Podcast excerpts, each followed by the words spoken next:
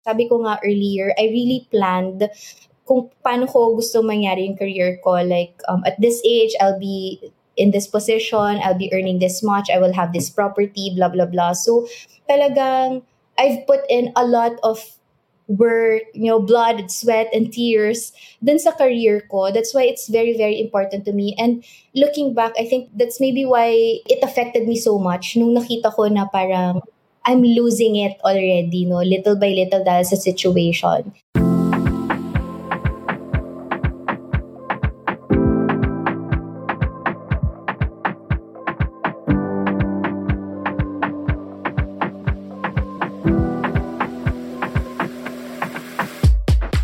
Welcome to Goals with Anne, helping you achieve your goals. Hi there, I'm Anne, and I'm here to provide you with motivation, inspiration, and step by step guides from my real life experiences that will help you reach your goals and live your best life. Whether you're aiming for goals around hustle, money, productivity, or just achieving your ultimate life goals, then this podcast is for you. Before we dive in, I want to remind you to hit that follow button so you never miss an episode. And kung ma-motivate ka, matuwa, or ma-excite ka ulit sa buhay because of this episode, please leave a rating and share this podcast so more people can discover it too. So, for this episode, we'll talk about bouncing back after challenges and big transitions if you're struggling to cope with unexpected life changes such as major career moves, nangyari nung pandemic, mga challenges nating lahat, with the pandemic, you experienced severe anxiety along the way. And if you're still unsure how to move forward, you're still dealing with anxiety and stress because of all of these life transitions, then this episode is for you. We will talk about how do we cope? How do we handle fears around asking for help? What is the role of the people around us when we're in this situation? And how do we make sure that there's still self care when you feel like everything is very chaotic? How do you make decisions when you feel unsure? So, kung na-experience ninyo tong mga bagay na to, you have to stay until the end of this episode to learn from our guest our guest for today is Liz. She's been in the hotel industry for 10 years. As in, internship niya palang hotel industry na when the pandemic hit, travel and the hospitality industry was badly affected. And imagine yung routine niya for 10 years was changed in a snap had to do a career change and let go of the career she built for herself and doon na nag-start yung challenges and snowballing of big life transitions and went into the e-commerce industry for two years and now back in the hotel industry. Hi, Liz. Are you excited for this topic for today? Yes. Good morning, you. Hello. Good morning. Um, hello to all the listeners. So, yung topic natin for today is bouncing back after challenges and big life transitions. So, si Liz, yung intro ko kanina, all of that happened while also being engaged, preparing for her wedding, and now she's also a wife. So, meron ding isa pang life transition, personal life transition then on the side. So, paano nag-start itong big challenges na to that led you to this life transitions? So, as you all know, um, yung hotel industry, well, travel industry in general, talagang nag-close nung pandemic, no? So, I think for me personally, it, it started when my bills started piling up. So, um, syempre during the industry, a lot of the companies had to do pay cuts sa mga employees nila. And I've always been independent since nung bata ako. I really pay for my bills. I don't like asking money for my parents. So when my bills started piling up, dun siya I think nag-start, no? Add to that yung stress nung being confined in one space because during that time, we were accommodating quarantine guests in the hotel and we were asked to stay in the hotel. Like, di ako umuwi, I think, for two or three months. Mm-hmm. So, yun, being confined in one space, plus you see your bills piling up, and I think that's when it all started na parang I started feeling anxious, parang uneasy ako. And of course, you're sad also. And then you also hear all these news about mga employees na nalilay off sa similar industry or mga companies na that are forced to close their businesses, ganyan. So, then you think about your career. So, parang domino effect siya. Mm-hmm. And nung nagsa-start na siya, so na-feel mo na there's so much noise around you with your finances, with your career, not being able to have contact with your family because you need to be quarantined. Like, kailan mo na feel that the challenges are real and it's affecting you physically, mentally, emotionally, and also the people around you? So during that time, I couldn't sleep anymore or sometimes like I'm able to sleep pero konti lang, ganyan. And sometimes I feel very nanonotice ko na parang nasasad ako all of a sudden or naiiyak ako without any reason, ganyan. But that time, I was kind of justifying it sa self ko na parang, okay, everybody's going through hard time and everybody's figuring things out during the pandemic. So I think normal lang naman, lahat tayo parang nahihirapan. So justify ko lang siya sa self. Because I was still trying to hold on to the career that I really built for such a long time, no? Until the people close to me, my boyfriend that time, yung husband ko ngayon, and my mom, um, sila na yung nagsabi na, okay, parang weird na kasi hindi ka na natutulog tapos nagbabago yung moods mo. Kasi usually I'm very patient, ganyan, pero medyo irritable na ako. Yun nga, bigla akong umiyak sometimes when I'm talking to them over the phone that's when I realized na, okay, I think I have to do something about it or I think it's something more serious. I want to clarify though na hindi ako nagpa-check sa professional. Just, I want to put it out there na I wasn't clinically diagnosed with severe anxiety or whatever nagre-research lang din ako based on uh, what I was observing sa self ko and na-observe ng family members ko. But yun, and I found out na my mom and my boyfriend that time, nag-uusap sila secretly. They were discussing kung ano yung mga observations nila sa akin. Kasi nga, I was very different already. And because, I guess, the same for everyone naman na parang yung priority natin lagi yung family natin and they mean a lot to us. Nung nag-start silang mag-speak up, that's when I um, started acknowledging na I have to do something about it and it's something serious na hindi na lang to basta-basta parang justify ko lang sa self ko na ah okay everyone's having a hard time naman okay lang because I also didn't want to lose myself you know like mm-hmm. it also didn't sound nice na parang iba ka na parang ganon so yun. parang yun ba yung naging trigger mo na parang shocks iba na talaga or meron bang specific na sinabi sila sa'yo na na-realize mo na iba na to, hindi na to normal, na hindi lang to yung normal usual concern nila or feedback nila sa akin on a day-to-day basis?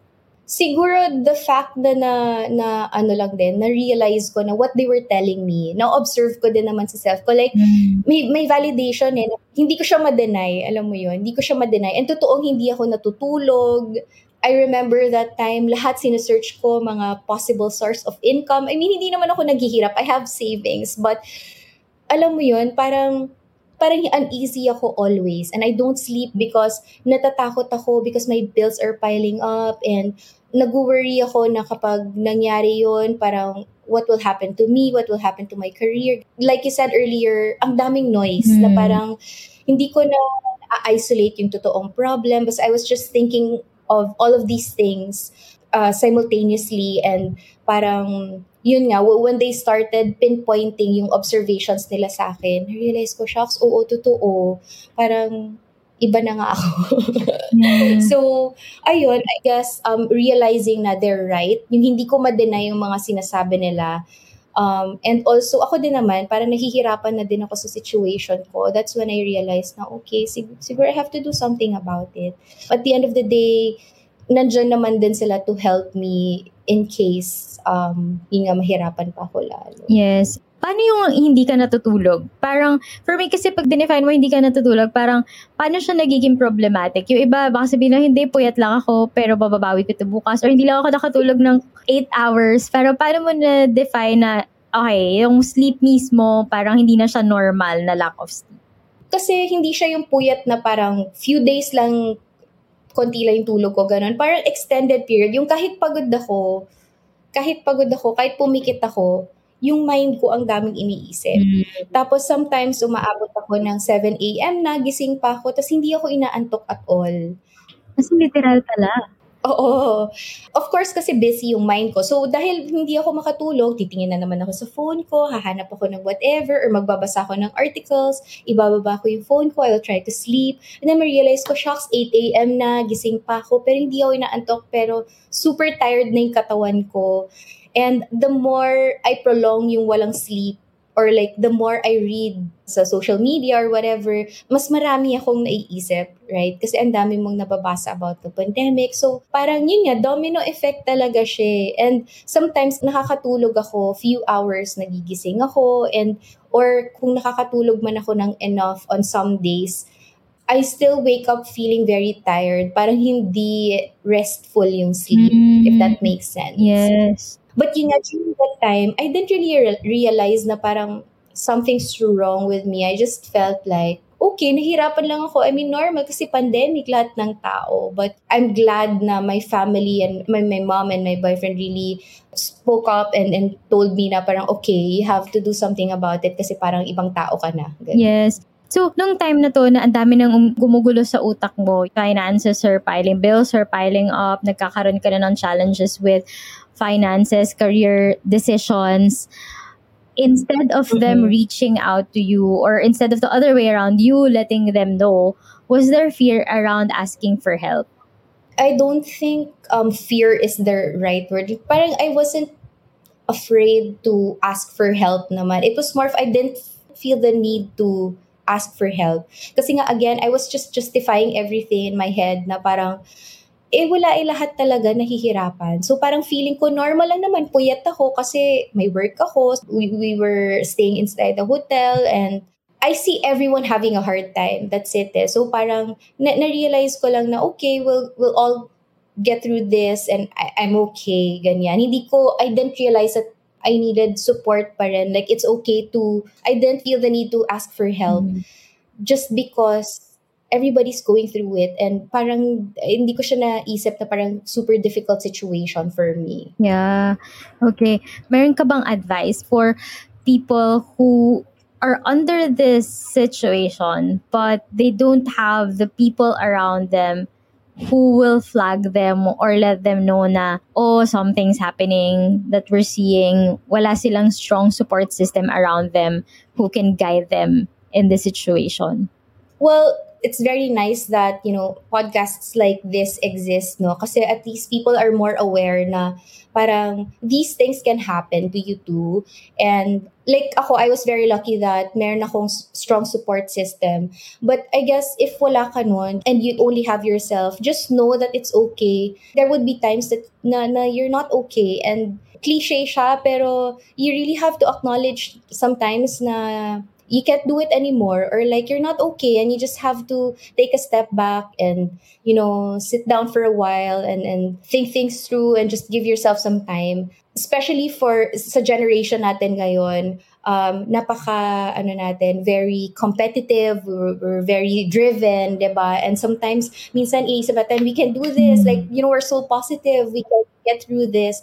And minsan babawian ka ng sarili mo. Like, your body will really tell you na, okay, like, slow down a little bit. Di mo na kaya. This is too much. Hmm. So, I guess if you don't have that strong support system and you only have yourself, like, just really know that these things happen. It's normal. And so just, you know, give it time. Yeah.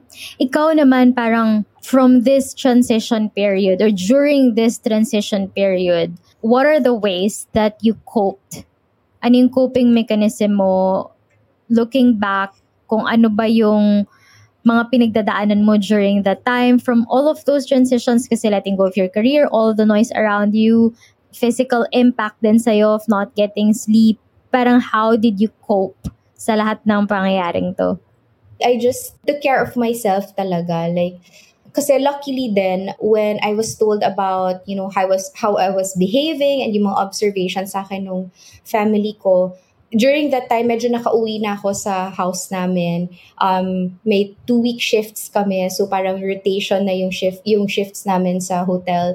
So, every time na nasa house ako, I really just do things na I know I enjoy doing. I watch Netflix, I watch K-drama. I didn't really force myself to do things na hindi ko feel. Mm-hmm. You know, nasa hotel ako for the past 8, 10 years. And during that time, before the pandemic, wala din ako talagang time for myself. And you know this, yo, like, lagi akong absent sa lakad ng friends, ganyan. So, parang it was just work, work, work, work. And so, um, feeling ko that time, all I needed was some time for myself to parang i-fill na rin yung self-love tank ko again.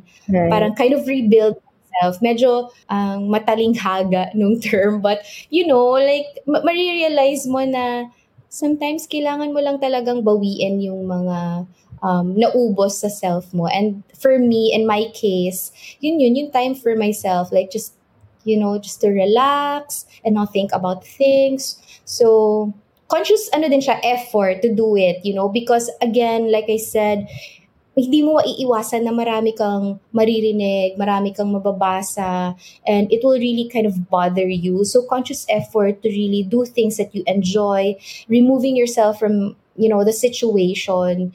Okay, so sinabi mo na doing a lot of the things for yourself, self-love, during this transition period.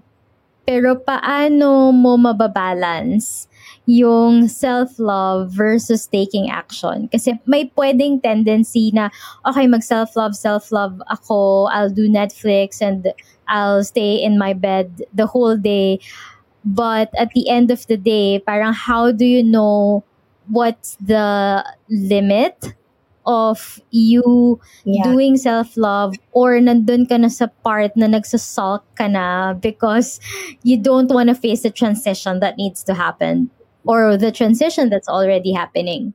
Yun. So I think, like I said earlier, kailangan din talaga you're able to acknowledge what's challenging for you And um, in my case, that time, the challenge was really losing the job that I built for so long and then seeing all the bills piling up. And so during that time, while I was, you know, doing the things na na-enjoy kong gawin, I was also making an effort to um, find a new job. Nagsisearch din ako sa LinkedIn, ganyan. Sinisingit-singit ko siya um, because I can't be, you know, not earning anything for the longest time. Although I just wanna put it out there, no, I understand that yung previous company ko for doing pay cuts kasi lahat naman ginawa yun just to, you know, on a business standpoint, the company had to do mm-hmm. it. And uh, I'm not taking it against them. So that time, like for me, habang nagtitry ako mag-enjoy ng time for myself, I also started applying for a job and dun din siguro little by little nakabawi ako in a way kasi para nakikita ko, ah, okay, meron naman pala akong pwedeng gawin outside of the industry na akala ko, yun lang yung alam kong gawin. Um, just really taking that first step mm. of applying for a job and then, you know, just taking it one step at a time. Yes, I think yun nga eh, ang ganda nung sinabi mo na taking it one step at a time kasi parang naging progression siya ng lahat ng parang from the onset of the challenge, identifying na ito yung nafe-feel ko on sa sarili ko, yung noise around me, and then my physical, emotional manifestations na ng anxiety, and then your family looking out for your sharing na na-observe na nila to. I think nakatulong talaga is that moment when you decided to fill your self cup or your parang bring back that self love and pause for a while like really pause for a while mm-hmm. to assess kung ano yung nangyayari. Yung sabi mo kanina, conscious effort to stop and create a plan kung ano yung gagawin, take action. So, now that you're mm-hmm. in that zone na, okay, ito yung givens ng situation, ito yung givens ng challenges, ito yung pinagdadaanan ko, how do you now make decisions? Pagka clouded lahat or you're not feeling okay, how do you make decisions dito sa transition na to? Well, in my case, I really talk to my my my mom, my boyfriend, you know, and siguro for others, talking to people you trust, your friends, those you think who were able to give you uh, sound advice. Kasi that time, I was also unsure, like, hindi ako magpapaka-plastic during the time habang naghahanap ako na, ah, okay, pwede ko pala itong gawin, ganyan. But then, in my head, iisip ko rin, hindi ba parang feeling ako masyado na mag apply ako dito kahit wala na akong experience, ganyan. So, parang, I constantly ask them for um, their thoughts dun sa mga options ko, what they think about ganito, or what if magbenta na lang ako ng ganito, or what if mag-business ako ng ganito. Ang dami ko actually inisip, ang dami ko ring trinay. Hindi naman siya naging parang point A to point B. Mm-hmm. I remember even trying selling laptops. Meron akong period na nagbebenta ako ng laptop just to, alam mo yon yung parang buy and sell, ganyan. Um, yung mga side hustle during the pandemic kasi I had time. And yun nga, parang dahil gusto ko lang din itry. Again, hindi ko naman pinilit yung self kasi mahirap pag pinilit mo mm. eh. Hmm. But so just really trying things out. And then, um, nung hindi nag-work, tanong na naman ako, how about this one? How about that? And then also, just asking my friends. Um, ayun, just um, yung, yung conversations during the pandemic, sobrang important din to have conversations with people, right? Lalo naka-confine yung mga tao sa, sa small space. So, I think a lot of my decisions during the pandemic, uh, malaking factor doon yung inputs din ng support system ko. Lalo na kung you are exploring totally different things, it's gonna be very mm-hmm. important to ask advice and input from other people who experienced the either yung industry na yon or yung situation na yon, it's very good kung may ibang perspective dun sa situation because you look yeah. into things with your lens with all of the noise around you, the anxiety around that comes with it. True. But if you ask other people na very objective yung tingin nila dun sa situation and with their um, expertise also or their experiences in different things na, magkakaroon ka ngayon ng parang fresh eyes into how do we go about this decision. So, yun. Ngayon naman, for people who are currently in the middle of a big transition, currently in the process of bouncing back or hoping to bounce back, ano yung mga advice na mabibigay mo sa kanila? I'm not sure if I'm the best person to give advice, no? Kasi again, I'm just speaking from experience. But what worked for me is just really taking a step back first muna. No? Talagang re-assessing the situation. Why am I sad? You know, asking yourself, why, why am I feeling this way? Like, ano ba yung pinaka, pinpointing what's causing it? And taking it from there, maybe isipin mo, is it because, kasi again, in my case, it was my career kasi I'm a very, ano, um, uh, competitive person and I really value my career. But for others, it might be something else, no? Pwedeng ibang setback yon So try to parang just sit down and really give yourself some time to think na parang bakit nga ba ako bakit ba ako sad? Ano ba what is it? What is, what is making me feel this way? Um madali siyang sabihin no? I know it's easier said than done but it can be done. Just you know, give it time. And sometimes you won't get the answer in 24 hours. Sometimes it will take a few days, mm-hmm. you know, and, and you can also try reading um, articles um, about this or maybe watching videos or podcasts like, like this. But just really try to understand and, uh, you know, assess and understand what's the cause. And then once may idea ka na, and then work around that Ayun. Kasi ma- mahirap siya because it's different from f- for everyone else. Yeah. But I, I, I guess yung common factor naman dito is there's a root cause somewhere. Hanapin natin and then take it from there. Because if you don't give it time and kung ano-anong gawin mo pero hindi mo naman nata-target what's really causing it, then you might be going around in circles and ulit-ulit lang siya. Yes, totoo yun, no? Yung you have to find your root cause. Kung ano yung source of the anxiety, ano yung source ng challenges. Kasi lahat ng pinagdadaanan natin, I can say, these are all situations na someone goes through. Meron pinagdadaanan. So, kanya-kanya tayo ng judgment kung ang situation ba nito ay setback or win. 'Di ba? Mm, so ikaw, yung setback sa'yo can be a win for others. You just need to identify ano ba yung mga setback mo, ano yung mga challenges for you right now, and then identify yung root cause ng challenge na yun.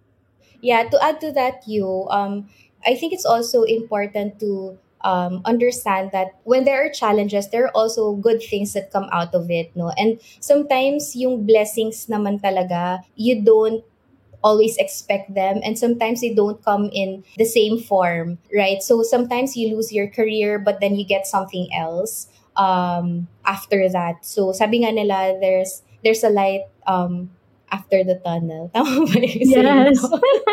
there's always a light after at the end of the tunnel, parang ganyan. Yes. There's a light the tunnel. So yeah, so like in my case, uh, I had um, challenges with my career and all that. But then later on, I was able to find a new job, different industry, might be a different pay, ibang position, but that's okay. That's still a blessing because um, I was able to to make new friends, and then I got engaged pa. Um, a couple of months after, you know, going through all these and yeah, so so kung nagstick lang ako dun sa idea of, you know, um, me losing my career in the hospitality industry and all that, hindi ko makikita na, okay, meron pa pala akong ibang blessings.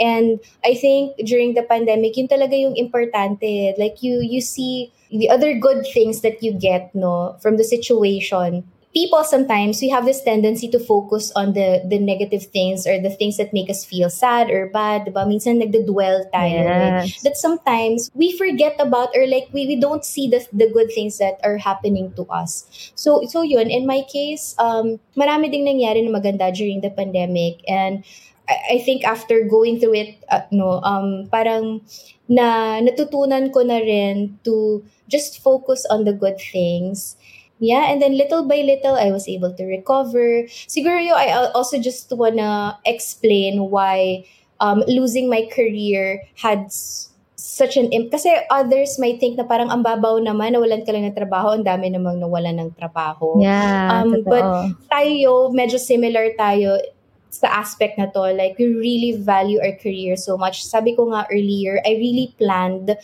kung paano ko gusto mangyari yung career ko. Like, um, at this age, I'll be in this position, I'll be earning this much, I will have this property, blah, blah, blah. So, talagang, I've put in a lot of work, you know, blood, sweat, and tears dun sa career ko. That's why it's very, very important to me. And looking back, I think that's maybe why it affected me so much. Mm-hmm. Nung nakita ko na parang, I'm losing it already, no, little by little dahil sa situation gusto ko lang i-add na parang kasing you planned out your life and sa plan na yon mm-hmm. majority of it really revolves around your career. So when Correct. you yes. started seeing that it's in jeopardy because of what's happening around you, parang I kind of yes. a little bit na parang Oo, kasi parang dito, kasi yeah. syempre nung nag-start ka magplano, wala pa naman yung husband, wala pa yung yung ganung part, 'di ba? Wala pa yung family life. Dun yun talaga yung mm. ginawan mo ng step by step milestones in your life. It's really your career. You built your life around your career. So hindi siya yung parang mawalan ka lang ng trabaho. You were able to identify what you really wanted in life that really revolved sa career mo. And you found a lot of fulfillment yes. in that kasi because you're able to achieve it one by one. Exactly. It took me some time to realize na I'll still feel happy with other blessings, hindi lang job related, hindi lang sa career ko, no? And yun, so siguro if I didn't acknowledge na I also have other blessings. Um, siguro I will still be feeling sad until now na nawala nga siya, nawala yung, yung career ko before. But I'm glad that I was able to see the, the other blessings that God gave me during that time. Yun nga, sabi ko na si Lord, He has um, a way of like picking you up from a fall. Mm-hmm. Sometimes, bibigyan kanya na something else na parang, okay, I think you've suffered enough. It's time for you to to get something good naman this time. I think you've endured enough, ganyan. So, prayers help a lot also, no? And, yeah, so, so, yun. and saka ano, i-add ko lang na that's one of the reasons why it's called a setback because it's not something permanent. It's a temporary unfortunate event.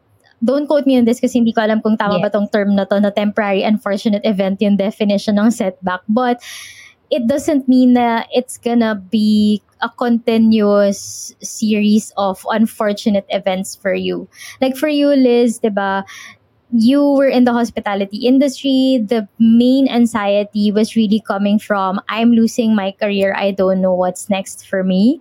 But then you got into the e commerce industry. You got a job in a different industry, which allowed you to realize that your skill set is not just limited to what you've been doing your whole life, but that doesn't mean that it ends there because after a few years, with all of the challenges that you had, you were able to go back to the industry and really find what parang nabalik mo kung ano yung feeling mo na unti-unting nawawala sa'yo and you're back in the hospitality industry.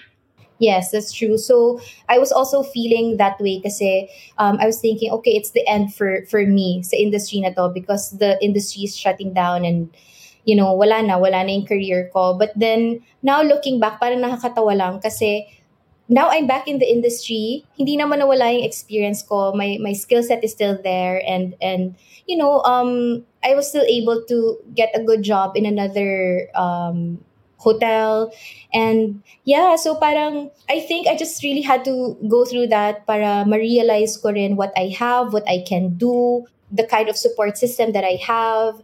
Ang dami ko actually na-gain looking back. Hindi lang this new career, but you know, um, a lot of things in my life, um, I realized kung sino yung mga tao na talagang who are there to support me. I, I realized how supportive my mom is. I realized how much my my now husband, you know, cares about me. Ang dami, ang dami ko na-realize. My friends, yung mga negative stuff, they like they all turn out to be blessings after all. Mm. You know, parang yung different form lang. Kahit parang negative yung effect during that time, now looking back, um, ang dami ko ring na-gain dun sa negative experiences na yun. Eh. So, yeah. And, and now I'm happy where I am. I was able to bounce back, diba? So, and a lot of people were able to bounce back after the pandemic. So, if there's someone out there, if you have a listener who's still trying to figure things out, paano magba-bounce back, or if meron siyang other setback, like hindi pandemic related, there will come a time that, ano, makakabawi din. So, ito na nga yung actionable tip natin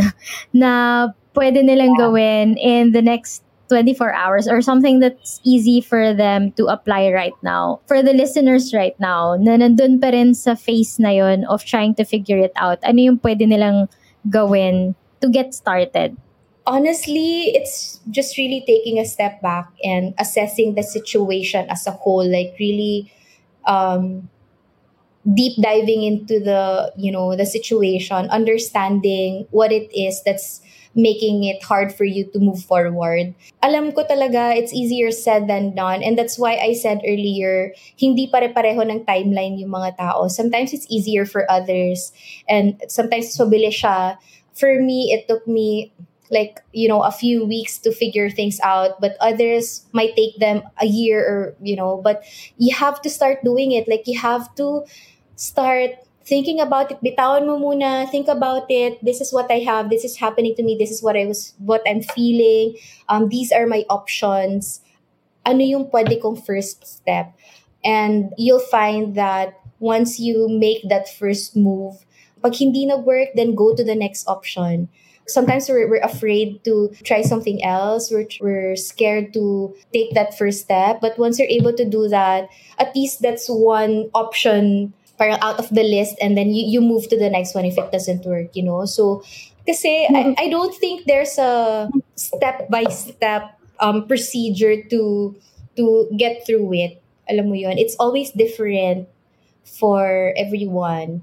But I think it starts with understanding why you're feeling the way you're feeling mm-hmm. and why you're in that particular situation and just knowing ano yung mga possible options ko and just go for it. Try the first option. If it doesn't work, then try the next one.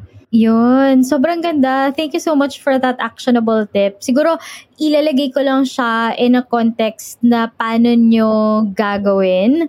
Like, nilista ko yung mga sinabi mo, Liz, yung list down, this is what I have, this is what I'm feeling, and these are my options coming from the fact. So, siguro kung ano yung pwede nyong masimulan right now is to list, start listing it down.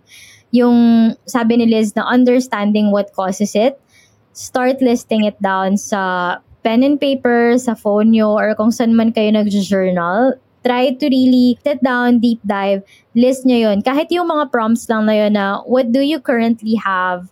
What are you currently feeling? And what are your options based dun sa mga nalista mo. Then, ang ganda kasi very actionable yung, okay, option one, try it out, actually do it, and then pag hindi, okay, next option.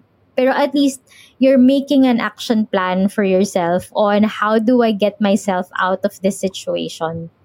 And I think it's very helpful mm-hmm. kasi yung sinabi mo kanina na, okay, you have people around you can help you. You have to acknowledge your situation. But at the end of the day, like all of those people around you won't be able to do something unless you actually do something for yourself. So siguro ito talaga yung okay. first step na okay, sit down, deep dive. I mean, yung process na sinabi mo kanina, Liz, na it's not an easy process. It, it took you weeks. It might take months or years for others, but it will just drag on longer until meron ka talagang going first step.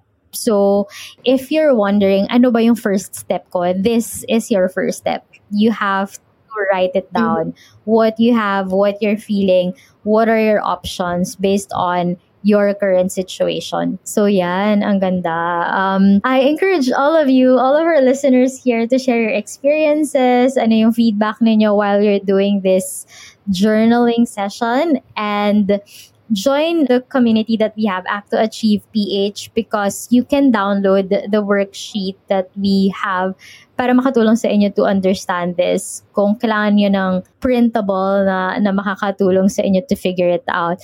And if you find this helpful and you're actually doing the exercise, I hope you do. Feel free to tag me at at goals with Anne in all your social media. And as part of our episode, we have one question from our listener. We call this portion hashtag Ask Anne. So, meron kayong mga questions about goals and um, life, tag nyo lang ako at Goals with Anne and use the hashtag, hashtag Ask Anne. For this question, we'll ask our guest Liz, how do I rebuild my confidence after experiencing a major setback or life change? I think I will go back to what I said earlier, just take the first step. I took the first step of applying for a job, like after I acknowledged all the issues. Again, I'm not sure what the setback is for this listener. Could be something else, pwede hindi career, no? But um, in my case, um, I just took the first step without really walang expectations masyado like bahala na. And then when I got the first call for an interview that kind of you know little by little na rebuild yung confidence ko na parang oh may tumatawag pala sa akin. Oh pwede pala. Or na-consider pala ako sa ganitong industry. It will not be parang instant for sure. Especially we're talking about emotions here and your mental health and you know it's not gonna be instant So just take it one day at a time, little by little.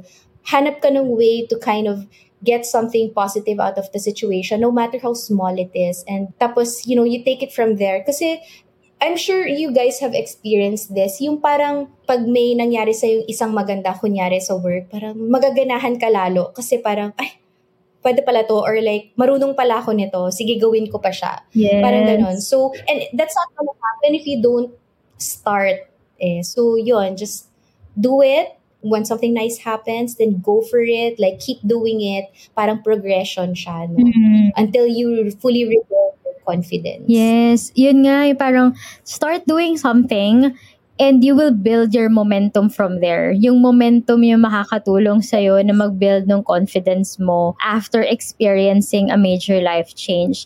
For me, add ko lang dun yung sabi mo na um, even the smallest things talaga you have to be grateful for and yung mindfulness. I think it would help you be more conscious around you, yung mga bagay, mga maliliit na bagay na because you're experiencing a big change, lagi mong makikita talaga yung negativity around you. Sinasabi ni Liz kanina. But if you're mindful and you're grateful both at the same time, then may kita mo yung mga maliliit na bagay na nagagawa mo on your own despite of, despite the fact that you have this big burden in front of you. Doon mo ma-realize na nakakaya mo talaga siyang malampasan unti-unti. And that would fuel yourself to build that confidence back because you're not stuck. You're actually progressing. It's just small things, little things at a time. Parang ganun. Ayan. So, really, really good conversation talaga tong topic natin. And parang ang daming takeaway din sa listeners natin. I hope nakatulong din talaga. So, siguro i- summarize ko lang. For me my personal takeaways from this interview with this conversation chikahan with Liz. Number one is you have to acknowledge your situation. You have to step back. You need to think things through. You also have to be more conscious and self-aware of the changes in yourself. You don't want to parang neglect them. You have to really be conscious na, okay, this is happening to me. I have to acknowledge this and I have to face it because walang mangyayari if you're not gonna acknowledge it. It will just drag on. Number two is that all experiences, all the challenges and setbacks that you will experience will help you gain and grow. So kung ano man yung pinagdadaanan mo yan, there will always be a light at the end of the tunnel. Baka iba lang yung ine-expect mo sa dulo, pero definitely there's a light there. And the third takeaway is there's always something good that's gonna happen yun nga, um, iba-iba ng binibigay na challenges, but that doesn't mean that it's permanent. There will be transitions that you might haven't expected from the challenges that came with it, but definitely meron at merong good story that will come out of it. So, yun yung three takeaways ko from this session. How about you, Liz? Meron ka bang final message for our listeners? I guess just enjoy life and, you know, um, don't be too hard on yourself. It's always, there's gonna be challenges along the way for sure. And that's fine. Like, you know, we all go through that. Just make sure that you do everything to go through it and also just um, find that support system. It's very important. So if you don't have a support system yet, I'm sure meron yan. Um, siguro hindi mo pa lang sila natatap. Um, it's also important to have people around you, no? So, um, you know, talk to your friends. Maybe your friends are also going through the same challenges yeah and then um, work with them. You might be able to help them. You might be someone else's support system too. So you know just go out there talk to your friends talk about your situation. And and for sure um, you will find the the support group that you need for for your life Yes, thank you so much, Liz, for joining me in this episode. And yun, remember that you have to take the first step. So, ang ganda nung sinabi ni Dinagdag ni Liz na you also want to make sure that you have a support system in place. Try to open up. Kung ikaw yung kind of person who have a lot of fear and anxiety of opening up, I'm sure you always have that one friend that you'll never know might be experiencing the same or might be observing the same observations na nakita mo sa sarili mo, but they also have that fear of opening up to you na hindi mo alam na you opening up something or asking something or sharing something would make them feel better also and would give them the opportunity to help you more kasi sometimes, hindi lang din natin talaga alam, di ba, paano tayo mag approach when we know someone needs help, but we don't know how to help them. Sometimes it really helps kapag yung person nag-open up din sa atin.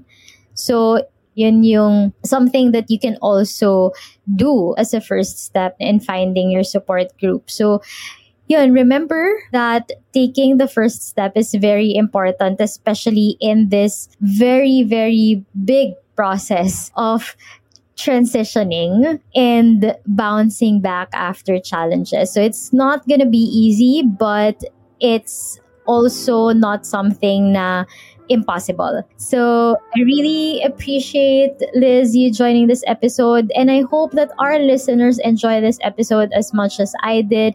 Join me in our next episode here at Goals with Anne, where we'll talk about another interesting topic that will help you achieve your life goal. Thank you so much and see you in the next episode. Thanks. I hope na motivated and excited kayo sa takeaways and action items natin for this episode. To be always updated on our ganaps, don't forget to follow me on IG, Facebook, TikTok, and you can also watch this episode on YouTube at Goals with Anne for your daily dose of motivation.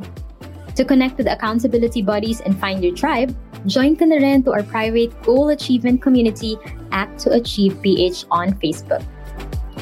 If natuwa ka, na-inspire ka, or na-excite ka ulit sa buhay because of this episode, let me know by giving it a rating and following the podcast.